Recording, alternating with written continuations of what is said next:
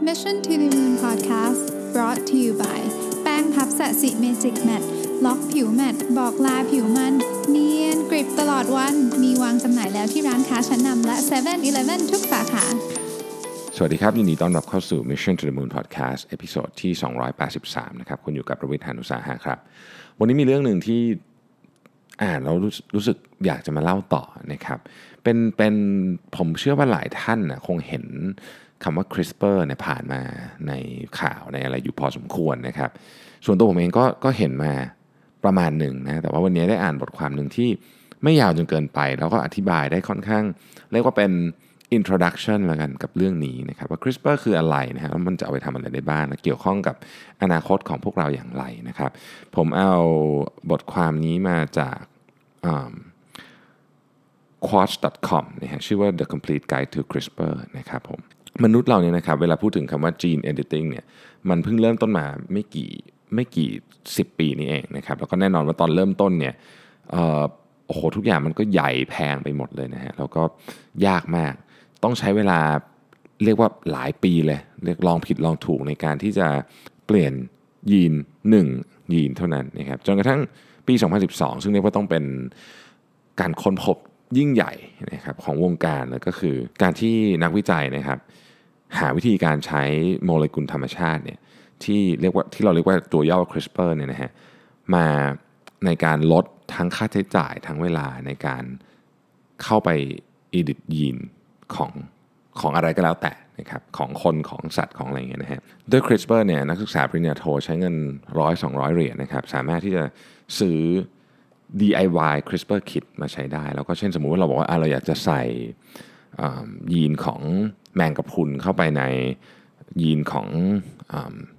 อะไรที่เราสวอปมาจากปากของเราเข้าไปด้วยกันนี่นะฮะมันก็ทำได้เลยนะสามารถทำได้เลย การที่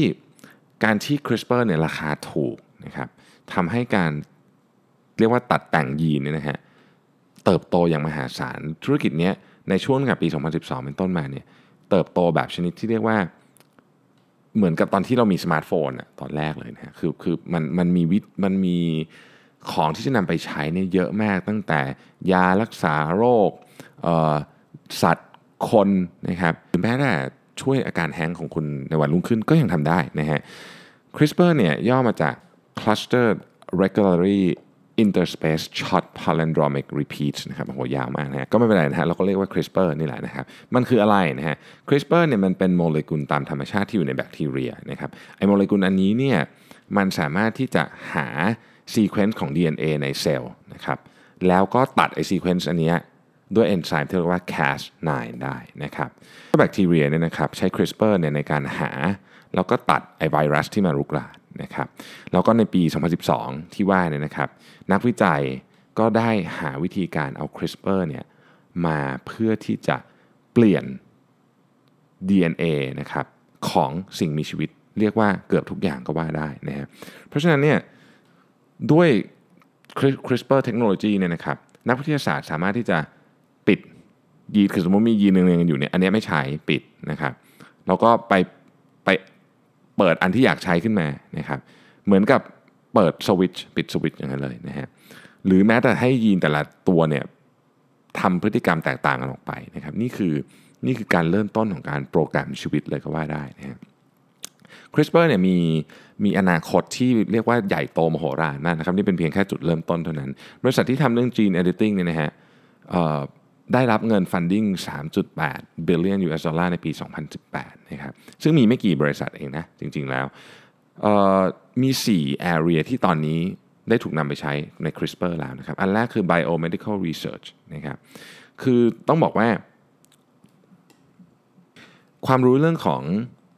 ว่ายีนเนี่ยมันทำอะไรเนี่ยนะเราเราเรารู้ไม่เยอะก่อนนันนี้ แต่ CRISPR เนี่ยทำให้เหน่านักวิทยาศาสตร์เนี่ยสามารถ ปิดยีนที่ไม่ต้องการจะใช้เปิดได้เหมือนเหมือนปิดสวิตเนี่ยนะครับ เพราะฉะนั้นเนี่ยมันทั้งถูกทั้งง่าย การการที่มันทั้งถูกทั้งง่ายเนี่ยทำให้นักวิทยาศาสตร์ที่กำลังอยากจะทดลองเรื่องอะไรทั้งหมดเกี่ยวกับในศาสตร์ของชีววิทยาเนี่ยนะฮะทำได้เยอะมาก ๆ เลยนะครับ เราก็จะเห็นว่าตอนนี้มีรีเสิร์ชที่ออกมาเกี่ยวกับเรื่องนี้ที่ใช้ CRISPR เทคโนโลยีเนี่ยเยอะมหาศาลนะครับ เทคโนโลยีอื่นที่เคยใช้มาก่อนหน้านี้ เช่น ZFN หรือ Talent เนี่ยนะครับก็ เลิกใช้ไปเพราะ CRISPR มันดีกว่าเยอะนะฮะอันที่สองก็คือธุรกิจการเกษตรนะครับธุรกิจการเกษตรเนี่ยคือถ้าเกิดว่าเราสามารถที่จะคอนโทรลยีนได้นะครับเราก็สามารถที่จะปรับนะครับให้ตรงกับความต้องการของเราได้ เช่น สามารถทนต่อโรคได้มากขึ้นนะครับสามารถใช้น้ำน้อยลงนะฮะหรือว่าแม้แต่เพิ่มคุณสมบัติที่เกี่ยวข้องกับโภชนาการก็ได้นะครับ เพิ่มรสชาติก็ได้นะฮะทำให้มัน ลูกได้เยอะขึ้นก็ได้นะครับล่าสุดมีนักวิทยาศาสตร์ออกมานะบอกว่าเดี๋ยวจะทำมะเขือเทศที่ที่มีรสชาติเผ็ดนะฮะโดยใช้ CRISPR นะฮะอันที่ 3 ก็คือ biotech นะครับ biotech กับ human therapeutics อันนี้น่าจะเป็นอันที่ใหญ่ที่สุดนะครับและมีโอกาสที่จะเติบโตไปอีกเยอะมาก โรคส่วนใหญ่ของมนุษย์จริงๆต้องบอกว่าเกือบทุกโรคนะครับเกี่ยวข้องกับยีนนะฮะแล้วก็ถ้าเกิดเราสามารถตัดต่อยีนได้นะครับเราก็จะสามารถที่จะ รักษาโรคที่เกี่ยวข้องกับยีนได้ คือมันมันฟังดูง่ายแต่จริงๆแล้วมันมีความซับซ้อนมากกว่านั้นนะตอนนี้เนี่ยเขากำลังเริ่มทำกับโรคที่อาจจะเป็นโรคเชิงพันธุกรรม เป็นโรคที่หายากหน่อยนะครับ เช่นโรคเบต้าทาลัสเมียนะครับหรืออีกโรคหนึ่งคือ sickle cell anemia ผมเข้าใจว่ามันคือโรคเม็ดเลือดแดงรูปเขียวนะฮะ SCD นะฮะโรคพวกนี้เป็นโรคที่ไม่ได้เจอเยอะ แต่ว่าทุกทุกวันนี้เนี่ย CRISPR เริ่มเข้ามามีบทบาทแล้วนะครับ CRISPR ต่างจากยาคือยาเนี่ยเข้าไปคล้ายๆกับรักษาอาการของโรคนะแต่ CRISPR นี่เข้าไปแก้ที่ต้นเหตุเลยนะครับบางทีเนี่ยแค่การรักษาเพียงแค่ครั้งเดียวก็อาจจะทำให้คนนั้นหายจากโรคได้เลยนะครับธุรกิจที่ 4 คือ industrial biology นะครับคือต้องบอกว่า microorganism เนี่ยมันเป็นมันเป็นของที่ทำงานอยู่ในธรรมชาติเยอะมากยกตัวอย่างเช่นเราไปใช้ในการทำไวน์หมักเบียร์นี่ก็คือ ก็คือเอายีสต์มาทำถูกไหมฮะการเอาเอาเทคโนโลยีนี้เข้าไปเนี่ยนะครับทำให้บริษัทที่ทำธุรกิจเกี่ยวข้องกับเรื่องนี้สามารถที่จะเปลี่ยนแปลงแล้วก็สร้างมูลค่าเพิ่มได้อย่างมากมาย เช่น biofuels นะครับหรือก็ไอ้พวก industrial chemical ทั้งหลายเนี่ยนะฮะเปลี่ยนรสเปลี่ยนกลิ่นเปลี่ยนอะไรพวกนี้ทำได้หมดเลยนะครับ แต่ต้องบอกก่อนว่าเทคโนโลยี CRISPR เนี่ยมันก็ยังไม่ได้ perfect นะมันมันมันต้องใช้เวลาอีกนานเลยแหละที่ก่อนที่จะถูกใช้ในคนได้อย่างจริงจังนะครับ มันยังมีความผิดพลาดเยอะเช่นไปแต่งยีนที่ที่คล้ายกับยีนที่ที่จะทาร์เก็ตแต่ไม่ใช่อะผิดอ่านว่างั้นเถอะนะครับ ซึ่งการไปทำอย่างนั้นเนี่ยก็ก็อาจจะทำให้คนที่ถูกไปตัดต่อยีนจากจากไม่เป็นไรเยอะก็อาจจะกลายเป็นโรคหนักไปเลยก็เป็นไปได้นะครับ ดังนั้นเนี่ยมันก็ยังต้องใช้เวลา แต่ทั้งหมดทั้งมวลนี้เนี่ยนักวิทยาศาสตร์มีความเชื่อว่าเฮ้ยอีกสักพักหนึ่งอะมันจะมันจะมันจะแก้ปัญหาพวกนี้ได้ เมื่อทันที่แก้ปัญหาพวกนี้ได้เนี่ยมันจะเกิดการรักษาโรคใหม่แบบที่เราไม่เคยเห็นมาก่อนนะครับเพราะฉะนั้นต้องต้องบอกว่ามีศักยภาพในอนาคตสูงมากนะฮะเรามาดูกันว่าผู้เล่นนะครับผู้เล่นในตลาดนี้มีใครบ้างนะฮะสามบริษัทใหญ่ๆ ชื่อ CRISPR Therapeutics นะครับ Editas Medicine แล้วก็ Intellia Therapeutics นะครับ พวกนี้เนี่ยได้ FDA แล้วในการทำ clinical trial อย่างเช่น CRISPR Therapeutics เนี่ยนะครับ ที่เขาบอกว่าเขาจะโฟกัสไปที่โรคเบต้าทาลัสซีเมียกับโรคเม็ดเลือดแดงรูปเขียวเนี่ยนะฮะ ก็ได้ approve จาก FDA เมื่อไม่กี่เดือนนี้เองนะครับ ในพฤศจิกายน 2018 นะครับ ก็ตอนนี้เริ่มเริ่มทำ clinical trials ในปีนี้นะครับแล้วก็เขาเชื่อว่าจะสามารถออกสู่ตลาดได้ในปี 2022 นะครับอีกเจ้าหนึ่งชื่อ Editas Medicine เนี่ยก็เพิ่งได้รับการ approve จาก FDA ให้ทำ clinical trials เหมือนกันนะฮะอันเนี้ยก็จะเป็นรายแรกนะที่ที่ใส่ CRISPR เข้าไปใน human subject เข้าไปในคนจริงๆนะครับโรคที่เริ่มทำตอนนี้เนี่ยก็จะเป็นโรคกลุ่มที่เรียนในทราบนะฮะเป็นโรคกลุ่มที่ เกี่ยวข้องทางพันธุกรรมนะครับหรือว่าโรคกล้ามเนื้ออ่อนแรง โรคที่เกิดจากสมองเสื่อมของระบบประสาทส่วนกลาง Huntington Huntington disease นะครับอะไรพวกนี้เป็นต้นนะฮะซึ่งโรคพวกนี้ก็เริ่มละนะครับที่เริ่มทำ clinical trial นะฮะทีนี้วงการ CRISPR เนี่ยมี 3 ชื่อนะครับที่เรียกว่าต้องต้องจดจำเลย คนแรกชื่อ Jennifer Doudna ผมขออภัยถ้าอ่านนามสกุลท่านผิดนะฮะคนนี้อยู่ที่ UC Berkeley นะครับอีกอีกคนหนึ่งชื่อเฟงแซงนะครับเป็น อยู่ที่ Broad Institute of, of MIT and Harvard นะครับแล้วก็ George Church นะครับ Harvard Medical School เนี่ยทั้ง 3 คนนี้เนี่ยนะครับมีบทบาทสำคัญมากในเรื่องของ CRISPR นะครับคนแรกเนี่ยเจนนิเฟอร์เนี่ยเป็นคนที่คิดวิธีการในการเอา CRISPR มาทำเป็นเครื่องมือในการตัดตัดแต่งยีนว่างันเถอะนะครับ แล้วก็เฟงแซงเนี่ยนะครับเป็นคนที่ คิดวิธีการเอา CRISPR มาใช้ในเซลล์ของสัตว์เลี้ยงลูกด้วยนมนะครับ ส่วนจอร์จเชิร์ชเนี่ยนะฮะก็คิดวิธีการในการเอา CRISPR มาใช้ให้มันเร็วขึ้นนะครับแล้วก็ทำงานได้ดีขึ้นเนี่ยบทความนี้เขาบอกว่า 3 คนนี้เนี่ยและกับกับทีมงานนะครับที่เป็นนักเรียนปริญญาโทที่เป็นใครก็แล้วแต่เนี่ยนะครับ ก็เอางาน research เนี่ยเรียกว่าเราก็มา สร้างสตาร์ทอัพใหม่ๆเต็มไปหมดเลย เพราะฉะนั้นสตาร์ทอัพที่เกี่ยวกับวงการ CRISPR ก็จะมีชื่อ 3 คนเนี่ยเข้าไปเกี่ยวข้องเป็น co-founder เป็นอะไรเยอะแยะเลยนะครับ แล้วก็เขาคาดการณ์กันไว้ว่าแบบคงอีกไม่นานอะที่ 3 คนนี้จะได้ขึ้นเวทีพร้อมกันที่สต็อกโฮล์มเพื่อรับรางวัลโนเบลนะครับ สิ่งที่เป็นเขาเรียกว่าเป็นความหวังสูงสุดเลยกันของ CRISPR คือการที่จะสามารถรักษาโรคมะเร็งได้ คือตอนนี้ CRISPR ใช้เทสรักษาโรคที่แบบอาจจะหายากอาจจะเป็นโรคที่ ยังไม่ได้มีคนเป็นเยอะนะครับ แต่ว่าโรคมะเร็งเนี่ยเป็นสุดละของของสิ่งที่คนที่วิจัยเนี่ยอยากจะทำให้ออกมาให้ได้นะครับ ในปี 2017 เนี่ยนะครับ US FDA เนี่ยก็ผ่านนะฮะวิธีการรักษาโรคมะเร็งแบบใหม่สำหรับลูคีเมียนะครับแล้วก็มะเร็งต่อมน้ำเหลืองที่เราเรียกว่าคาทีนะครับ คือต้องเอเล่ารายละเอียดนิดหนึ่งนะฮะคือมะเร็งเนี่ยนะครับ สามารถที่จะแพร่ขยายโดยที่ไม่ได้รับการเเขาเรียกว่าอะไรสกัดจับนะจากจากระบบภูมิคุ้มกันของร่างกายเราเนี่ยเพราะมันเกิดการกลายพันธุ์นะครับแล้วก็ทำให้ไอ้ T เซลล์เนี่ยนะฮะซึ่งเป็นคล้ายๆกับเหมือนตำรวจของของระบบร่างกายเราเนี่ยนะครับ ไม่สามารถที่จะมองเห็นเซลล์นี้ได้ว่างั้นเถอะนะครับ ในการรักษาแบบคาทีเนี่ยนะฮะเขาเอาไอทีเซลล์เนี่ยของ คนที่เป็นเองเนี่ยนะครับอออกมาจากร่างกายนะฮะแล้วก็เข้ามาปรับแต่งให้สามารถคราวนี้จะเจอตรวจจับเจอไอเซลร้ายได้นะครับ แล้วก็เอาไอเซลเนี่ยกลับเข้าไปในร่างกายอีกทีหนึ่งนะครับก็พอกลับเข้าไปก็จะก็จะรู้แล้วว่าอันไหนคือเซลล์มะเร็ง แล้วก็เหมือนกับเข้าไปทำลายเซลล์มะเร็งนะฮะต้องบอกว่าไอ้วิธีการคาทีเนี่ยคาทีเนี่ยเขียน CAR แล้วก็ขีดทีเนี่ยเอ่อ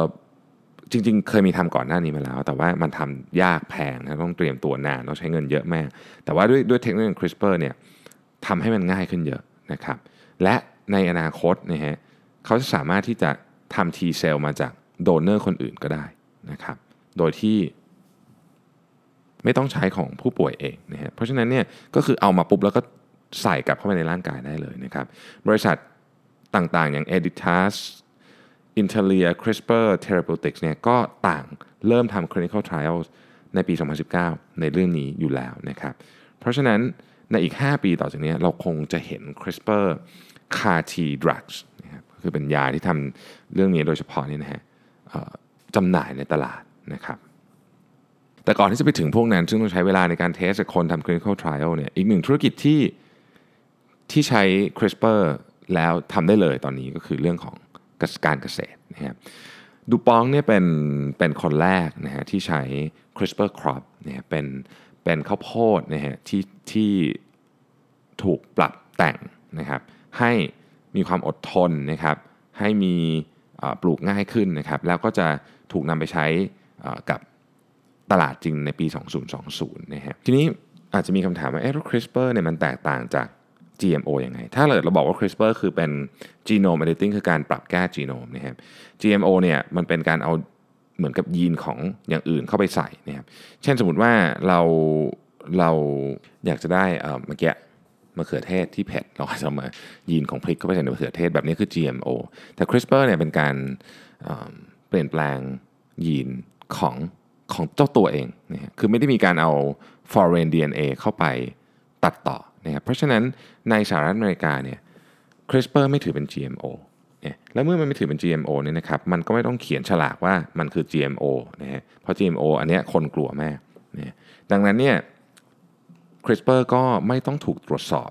อย่างเข้มงวดโดย USDA นะครับคือหน่วยงานที่ควบคุมเรื่องอาหารนะฮะ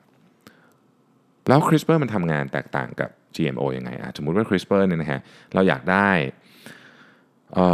แอปเปิลที่ไม่เปลี่ยนสีหลังจากที่เราหั่นแล้ว ปกติแอปเปิลถ้าเกิดเราหั่นแล้วเราวางไว้ข้างนอกปุ๊บมันก็จะเป็นสีน้ำตาลถูกไหมฮะก็ไปปิดไอยีนที่มันทำให้เป็นสีน้ำตาลซะจบคือเขาไม่ได้เอาอะไรใส่เข้าไปเพิ่ม เขาแค่ไปปิดยีนอันนี้นะครับสมมุติอยากจะได้เมล็ดกาแฟไม่มีคาเฟอีน ก็ไปปิดยีนคาเฟอีนซะอะไรอย่างเงี้ยนะฮะอยากจะได้ข้าวสาลีที่ไม่มีไม่ไม่ทำให้คนแพ้กลูเตนมีปัญหาเนี่ยก็ไปปิดยีนตรงนั้นซะซึ่งมันคือ มันไม่ใช่การตัดเอาพันธุกรรมของอย่างอื่นมาใส่ แต่ว่ามันคือการการเลือกนะฮะในการที่จะให้ตัวไหนมันโชว์ออกมาแสดงออกมานะใช้คำนั้นแล้วกัน แล้วก็มันยังมันยังไปถูกปรับแต่งในของที่ไม่ได้เป็นมนุษย์ใช้ด้วย แต่ว่าอยู่ในอุตสาหกรรมการเกษตร เช่นมันมีบริษัทชื่อ Pivot Bio นะครับก็เป็นบริษัทสตาร์ทอัพที่ทำสิ่งที่เรียกว่าไมโครบนะฮะชื่อ Proven นะฮะไอไมโครบอันนี้เนี่ยนะครับมันจะไปช่วยในการให้ เขาใส่เข้าไปในในร่องดินตอนจะปลูกเนี่ยไปช่วยให้เมล็ดข้าวโพดเนี่ยสามารถที่จะดึงไนโตรเจนจากบรรยากาศรอบๆเนี่ยเข้ามาให้ตัวเองได้นะครับพอมันดึงมันในไนโตรเจนเข้ามาได้เนี่ยก็ไม่ต้องใส่ปุ๋ยเคมีเยอะนะฮะไม่ต้องใส่ปุ๋ยเคมีเยอะก็จะลดเรื่องโรคร้อนได้นะฮะก็บริษัทนี้ที่ชื่อว่า Pivot Bio เนี่ยก็ร่วมมือกับ Bayer นะฮะบริษัทยักษ์ใหญ่ด้านอุตสาหกรรมเกษตรเนี่ยนะครับทำไอไมโครบอันนี้มา นะครับสำหรับถั่วเหลืองนะฮะแล้วก็เขาเทสกันมาเป็นพันๆครั้งแล้วนะครับ จนกระทั่งได้รับการ approve แล้วก็จะปล่อยออกสู่ตลาดในบางรัฐนะฮะในประเทศอเมริกาในปี 2019 นะครับ สัตว์เลี้ยงก็เกี่ยวด้วยนะครับกับ CRISPR นะฮะ มีบริษัทชื่อ Rejuvenate Bio นะครับ เป็นบริษัทที่ทำงานกับสัตว์เลี้ยง เพราะสัตว์เลี้ยงเนี่ยไม่ได้ต้องขอขออนุญาตหรือว่าคือ ระบบการเทสกับสัตว์เนี่ยมันมันไม่ได้ยากเท่ากับคนนะฮะเพราะฉะนั้นเนี่ยเอ่อ rejuvenate bio เนี่ยสิ่งที่เขาทำก็คือว่ายืดอายุของสัตว์นะฮะยืดอายุของสัตว์ เช่นสุนัขนะครับแมวอะไรเงี้ยนะฮะยืดอายุไปโดยการที่จะไปเอายีนที่มันอันตรายที่มันที่มันอันตรายกับกับสัตว์ เวลาร่างกายแก่ไปอย่างเงี้ยแล้วมันก็เนี่ยเอายีนเนี่ยออกนะฮะหรืออไปเอายีนที่ที่เวลา คนสัตว์อายุแก่ขึ้นขออภัยอาจจะทำให้ยีนนี้มันด้อยสภาพลงนะครับก็ไปทำให้มันมีสภาพดีกลับขึ้นมาใหม่ให้มันเอจช้าลงให้มันให้มันแก่ช้าลงนะครับดังนั้นเนี่ยไอ gene therapy เนี่ยก็จะทำให้หมาแมวของเราอายุยืนนานขึ้นนะครับซึ่งน่าจะเป็นตลาดที่ใหญ่โตมากทีเดียวนะฮะ CRISPR Cas9 เวอร์ชันเนี้ยนะครับเวอร์ชันแรกของ CRISPR เนี่ยเป็นเป็นเพียงแค่จุดเริ่มต้นเท่านั้นตอนนี้มันมีวิธีการ อีกมากมายที่ออกมานะครับมันมี CRISPR Cas13 นะครับอันนี้เอาไว้อ่อ edit RNA นะครับแล้วก็มีแล้วก็มี CRISPR อีกประเภทหนึ่งที่เปลี่ยนแค่ตัวอักษรเดียวเท่านั้นของ DNA หรือ RNA ก็ได้นะฮะซึ่งตัวอักษรเดียวนี้แหละนะครับมันมันเป็นสาเหตุของโรคจำนวนมากนะฮะเพ ราะฉะนั้นมันยังมีมันยังมีทางไปต่อได้อีกเยอะนะครับ CRISPR นี่เป็นนาโนเทคโนโลยีนะฮะซึ่งสามารถเอาไปใช้คือตัว CRISPR เองเนี่ยมันคือนาโนบอทนั่นแหละนะครับมันมีงานชิ้นหนึ่งซึ่งมาจากแฟงเฟงแซงเนี่ยนะครับเขาทำกับนักเรียนของเขาเนี่ยนะฮะเเขาทำสิ่งที่เรียกว่า Sherlock นะ Sherlock ย่อมาจาก Specific High Sensitivity enzymatic reporter unlocking นะครับเป็น CRISPR ที่เมื่อมันไปเจอการเรียงตัวของยีนบางอย่างเนี่ยมันจะ แสดงบอกว่ามันเจอแล้วนะครับเป็นต้น ซึ่งมันก็คล้ายๆกับเวลาเราทดสอบการตั้งครรภ์อย่างนั้นนะอารมณ์ประมาณนั้นนะฮะทีนี้เนี่ยบางทีเนี่ยเวลาจะตรวจสอบโรคไวรัสต่างๆ เช่นไวรัสซิก้าอย่างเงี้ยนะครับที่ที่เคยเป็นข่าวดังก่อนหน้านี้เนี่ยปกติการเก็บ sample เนี่ยต้องเก็บแช่เย็น แล้วก็เอามาที่แล็บนะฮะคือการตรวจสอบมันยุ่งยากมาก แต่ไอ SHERLOCK เนี่ยสามารถที่จะ test เดี๋ยวนั้นได้เลยในในสภาวะปกติเนี่ยแหละไม่ต้องมาแล็บไม่ต้องแช่เย็นอะไรทั้งสิ้น เพราะฉะนั้น เอ่อ CRISPR ที่ใช้ในจุดประสงค์แบบนี้เนี่ยก็จะไปเปลี่ยนธุรกิจที่เกี่ยวข้องกับการตรวจสอบต่างๆ เรียกว่า diagnostic market เนี่ยนะฮะซึ่งมีขนาดถึง 40,000 ล้านเหรียญสหรัฐเป็นธุรกิจที่ใหญ่มากนะครับ SHERLOCK นี่ยังเอาไปใช้ในการที่จะตรวจสอบพวกโรคระบาดต่างๆนะครับ ทั้งในคนในสัตว์นะครับ แล้วก็สามารถเอาไปใช้ในอย่างธุรกิจอาหารอย่างเงี้ยอยากจะตรวจสอบว่าเอ๊ะมันมี มันมีอะไรที่แบบอันตรายอยู่ในอาหารหรือเปล่าก็ทำได้นะครับ แต่ว่าฟังมาแล้วเนี่ยมีโอ้โหแอปพลิเคชันมากมาย มันก็มีความน่ากลัวอยู่เหมือนกันนะครับ เหมือนทุกอย่างที่เรามนุษย์คิดขึ้นมา มันก็มีสิ่งที่น่ากลัวซ่อนอยู่เสมอนะครับ แล้วก็มีเรื่องของจริยธรรมด้วยนะฮะสิ่งสามสิ่งที่นักวิทยาศาสตร์เขากลัวกันมากที่สุดคือ อันแรกเรียกว่า bio weapons นะครับอันที่ 2 คือ gene drives อันที่ 3 คือ designer babies นะครับเรามาดูทีละอันนะฮะ bio weapons ก็คือเหมือนในหนังนะฮะ การเอาโรคระบาดต่างๆ มาทำให้มันเหมือนสมมติเอาอีโบลามาทำให้มันร้ายแรงยิ่งขึ้น หาวิธีการเขาเรียกว่าหาวิธีการรักษาไม่ได้อะไรพวกนี้เป็นต้นนะครับ ซึ่งนักวิทยาศาสตร์ก็บอกว่าจริง ๆ อันนี้ก็ก็ก็ฟังดูรุนแรง แต่ว่าน่าจะอีกหลายปีเลยแหละกว่าจะมีคนสามารถที่จะทำได้ เพราะว่าจริง ๆ แล้วพวกนี้มันเหมือนกับมันเป็นไวรัสที่ตัวมันเองก็พัฒนาอยู่ตลอดเวลาอยู่แล้ว จะทำให้มันรุนแรงขึ้นไปอีกเนี่ยก็ต้องใช้ความสามารถแล้วก็ต้องใช้ความรู้ที่ ที่ตอนนี้เรายังไม่มีนะครับเพราะฉะนั้นเขาบอกว่าอันนี้น่าห่วงน้อยที่สุดนะครับไอ้พวกเรื่องของ bio weapons นะครับอาวุธชีวภาพ Gene Drive นี่น่าสนใจมาก Gene Drive ไอเดียมันคืออย่างนี้ฮะ Gene Drive นี่คือ crisp, ระบบ CRISPR ที่มันถูกสร้างขึ้นมานะครับเพื่อที่จะการันตีว่ายีนอันนี้จะถูกถ่ายทอดไปอีก generation แน่นอนทีนี้มันทำยังไงนะครับคือเวลาเกิดการผสมพันธุ์และเกิดตัวอ่อนขึ้นนะครับซึ่งซึ่งปกติก็จะมียีนมาจาก จากสองข้างถูกไหมนะครับไอ Gene Drive เนี่ยมันจะไปตัดยีนที่ออกมาจากอีกข้างหนึ่งแล้วจะเอาตัวมันเนี่ยไปใส่แทน เพราะฉะนั้นก็จะคือมี2 2 2อันมาจากต้นทางอันเดียวกันนะครับ เพราะฉะนั้นเนี่ยมันก็จะการันตีเลยว่า จะต้องถูกอันใดอันหนึ่งต้องถูกส่งผ่านไปใน generation ต่อไป แล้วมันก็ทำแบบนี้อีก ส่งไปเรื่อยๆ ส่งไปเรื่อยๆ แบบนี้นะครับ แล้วมันมีประโยชน์ยังไงฮะไอจีนไดรฟ์เนี่ยในธุรกิจการเกษตรเนี่ยนะครับเเขาเอาไว้ใช้ สามารถเอาไปใช้ในการกำจัดสายพันธุ์ที่ไม่ต้องการ เช่นพวกสัตว์ต่างๆ ที่มาทำลายระบบการเกษตร หรือแม้แต่กระทั่งพวกวัชพืชต่างๆนะครับวิธีการก็คือว่าเขาจะให้มันใส่แล้วก็ถ่ายทอดไปเองนะครับมีอย่างเช่น Target Malaria นะเป็นเป็นหน่วยงานในอังกฤษที่ Gates Foundation ก็เป็นผู้สนับสนุนด้วยนี่นะฮะเขาสร้าง Gene Drive ขึ้นมานะครับเพื่อที่จะใส่เข้าไปในยุง นะครับยุงที่เป็นพาหะของมาลาเรียนะครับไอเดียมันคืออย่างนี้ Gene Drive เนี่ยจะไปฆ่าลูกยุงที่เป็นตัวเมียทั้งหมดนะครับแล้วก็ลูกยุงที่เป็นตัวผู้เนี่ยนะฮะก็จะส่งไอยีนอันเนี้ยลงไปต่อไปเรื่อยๆนะครับจนในที่สุดเนี่ยจะไม่มีตัวเมียเหลืออยู่เลยนะครับแล้วก็สายพันธุ์ของยุงนี้ก็จะก็จะสูญพันธุ์ไปนะฮะซึ่งอันเนี้ยเขาเริ่มทำแล้วในแลบนะไอเดียเป็นแบบนี้ ทีนี้ประเด็นก็คือว่าคนจำนวนมากก็ก็เป็นห่วง เพราะว่าอันเนี้ยถ้าไปใช้ในวิธีที่ถูกมันก็ดีนะครับ แต่ถ้ามันถูกใช้ในวิธีที่ผิดเนี่ยนะครับ มันโอ้โหมันสามารถทำให้สปีชีส์หนึ่งหายไปได้เลยนะครับ ก็ก็เป็นสิ่งที่น่ากลัวเหมือนกัน แต่ว่าข่าวที่เราเห็นล่าสุดเลยเนี่ยนะครับ ก็คือดีไซเนอร์เบบี้นะฮะมีนักวิทยาศาสตร์จีนคนหนึ่งนะฮะออกมาประกาศนะเมื่อสักเดือนพฤศจิกาว่าเขาสามารถทำเด็กฝาแฝดผู้หญิง โดยการเปลี่ยนจีโนมใช่ไหมฮะให้เด็กสองคนนี้ต้านไวรัส HIV ได้นะครับเนี่ยโอ้โหข่าวนี้พอออกมาปุ๊บก็ก็กลายเป็นเรื่องใหญ่โตไปเลยนะครับเพราะว่าเพราะว่าอนาคตเนี่ยมันต้องถกเถียงกันเยอะมากว่าเอ๊ะถ้าเกิดว่าเราทำแบบนี้กับกับเด็กที่จะเกิดแม่เนี่ยถ้าเราทำเพื่อรักษาโรคก็ประเด็นหนึ่งแต่ว่าทำไมจะมีอะไรการันตีได้ว่า จะไม่มีคนทำเพื่อที่ทำให้เด็กเนี่ย หน้าตาดีนะครับ แข็งแรงไม่มีโรคด้วยนะครับอาจจะตัวสูงกว่านะครับ ฉลาดกว่าทุกอย่างเลย เพราะฉะนั้นนี่มันจะกลายเป็นสถานการณ์เหมือนกับในหนังเรื่องแกตตาก้านะมันจะกลายเป็นนี่คือการการเปลี่ยนเปลี่ยนเผ่าพันธุ์ของมนุษย์เลยก็ว่าได้นะใช่ไหมเพราะว่าจะกลายเป็นอีกเผ่าพันธุ์ก็จะฉลาดมาก แข็งแรงมาก ไม่เจ็บป่วยต่างๆ พวกนี้ เพราะฉะนั้นมันจะมีเรื่องของศีลธรรมเข้ามาเกี่ยวข้องอย่างยิ่งดังนั้นเนี่ยเรื่องของการ ใช้การตัดแต่งจีโนมโดย CRISPR ที่ทำกับคนเนี่ยก็ยังเป็นสิ่งณวันนี้นะครับยังเป็นสิ่งที่วงการวิทยาศาสตร์ก็ต้องบอกว่าเร็วเกินไปนะแต่ก็มีหลายคนที่บอกว่าเอ๊แต่ว่ามันก็น่าจะมีคนทำอยู่แล้วหรือเปล่านะครับก็บทความนี้เขาคาดการว่าอีกไม่นานหรอกเราคงได้ยินข่าวแบบนี้อีกนะครับหรือจริง ๆ อาจจะมีอยู่แล้วเพียงแต่ว่าไม่เป็นข่าวเท่านั้นเอง อย่างไรก็ดีเรื่องนี้เป็นอีกหนึ่งเรื่องนะฮะที่จะมาท้าทายศีลธรรม สังคม